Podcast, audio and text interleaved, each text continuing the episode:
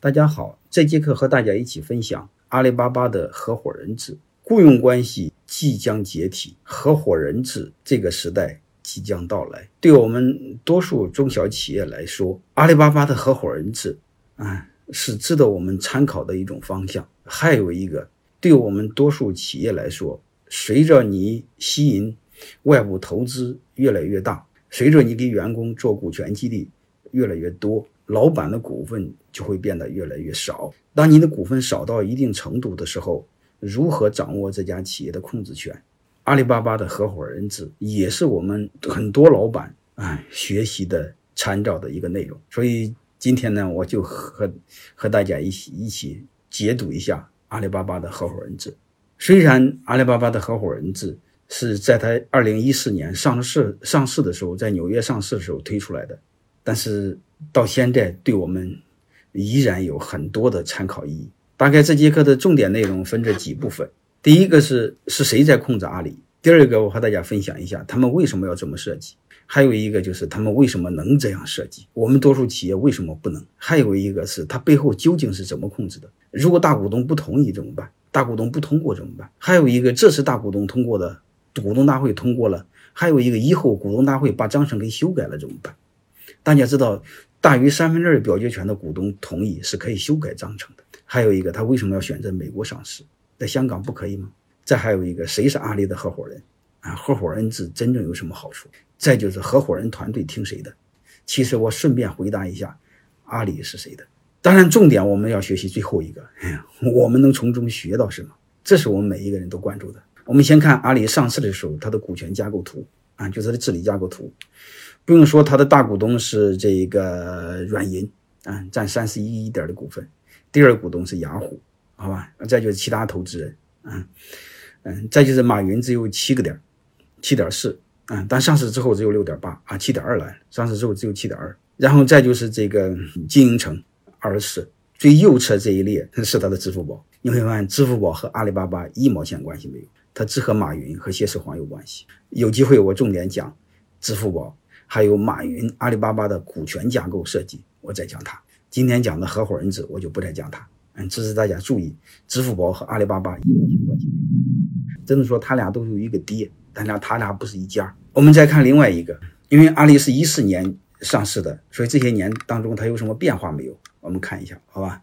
其实变化不是太大。啊，唯一的变化呢，就是社会的机构、社会资本在变得越来越大，阿里团队的持股股份比例在越来越小啊，包括马云的股份比例也越来越小。上市的时候的七点四，现在马云只有六点二，蔡崇信只有二点二。其实你这个大家知道不知道都无所谓啊，这个背后不是太大的变化。阿里巴巴两千零七年在香港上市，二零一二年退市，一四年在纽约上市，一九年在香港又重新上市，大概是这么个过程。我们重点讲一四年在纽约上市的时候，它的合伙人制，后来在香港上市依然推行的是合伙人制，它基本上没有变化。我们重点看一下阿里的合伙人制，然后我们这个结论其实就一个，根据刚才那些。刚才那两个分析，阿里的股东的变化。刚才那个马云的是阿里的单一大股东。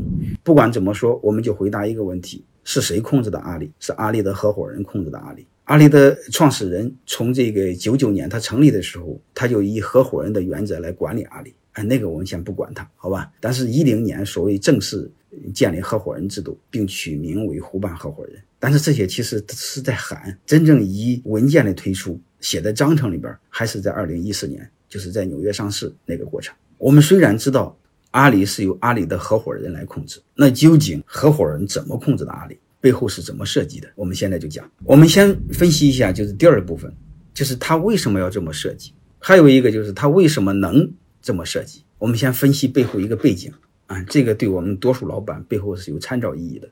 有很多我们的认知是有局限的，或者是或者是有偏见的。针对一家公司，重要的不是大股东，大股东有可能是投资人，也有可能是创始团队。其实我们想把这两个分开，这两个谁对公司更重要？在江湖上有太多的理解，有的根据公司章程来理解，嗯，谁是大股东，这家公司就谁说了算。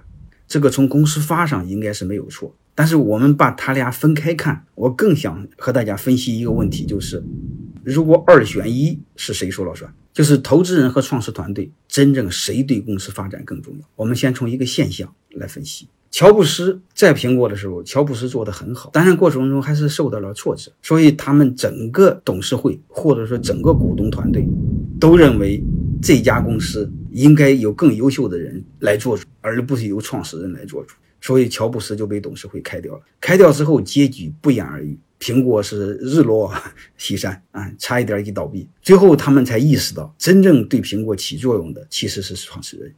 又把乔布斯给请回来了，果然验证，真正对公司最重要的还是创始人。苹果又起死回生，起死回生。只是很遗憾的是，乔布斯没了。所以通过这个，我就更想说一句话：不管是资本是大股东，还是创始团队是大股东，真正对公司起作用，真正是这家公司的灵魂的，其实是这家公司的创始人。我们有时候就曲解了创始人，或者是看弱了创始人对公司发展的重要性。所以你会发现，阿里巴巴这个背后为什么让合伙人来控制阿里？它背后其实就一个逻辑：通过制度的安排，来掌握公司的控制权，来确保创始团队和管理层的权益。其实更重要的是来传承他的文化。其实说白说白了，就是为了保证创始人的精神和灵魂能在这家企业中得以传承。它的制度。直接和最现实的强化了和巩固了创始人和管理层的公司对公司的控制。其实它背后的逻辑就一个事儿：针对对公真正对公司有用的，不是投资人，是创始人及其管理团队。所以在这儿呢，我想说一句话：即便是投资人是大股东，通过这个刚才我的分析，其实也代表我的观点，还是不应该由投资人作为大股东来控制。一会儿我会重点来分析为什么会是这样。其实再说白了，投资人投资任何企业，这家企业最多是他投资的其中一个企业。说白了，他投资的目的就是为了变现。说白了，就是把你养大，然后变现宰宰掉走人。他的目的就是养猪。但是你会发现，创始团队、创始人和和后以后的管理者，这帮伙计一辈子就经营这一个事儿。他拿企业会当儿子养，因为他没有别的出路。也没别的选择，说白了，他代表他的生命，他把一辈子的心血就搭了进去，他没别的选择，也没别的退路。所以我想说，对公司真正重要的就是创始人，其次是传承创始人精神的管理团队。这点我们永远要记住，这对我们企业的传承有非常重要的意义。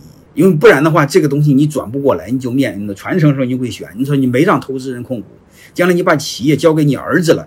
结果你儿子啥不懂，从或者从国外留学回来是个外行，但是你把权利给了他，他传承不了，只是你生物上的基因，他没传承你企业管理中的基因，照样会把这家企业给毁掉。所以太多的二代接企业，把企业毁掉了，比比皆是。其实背后也就这么个逻辑。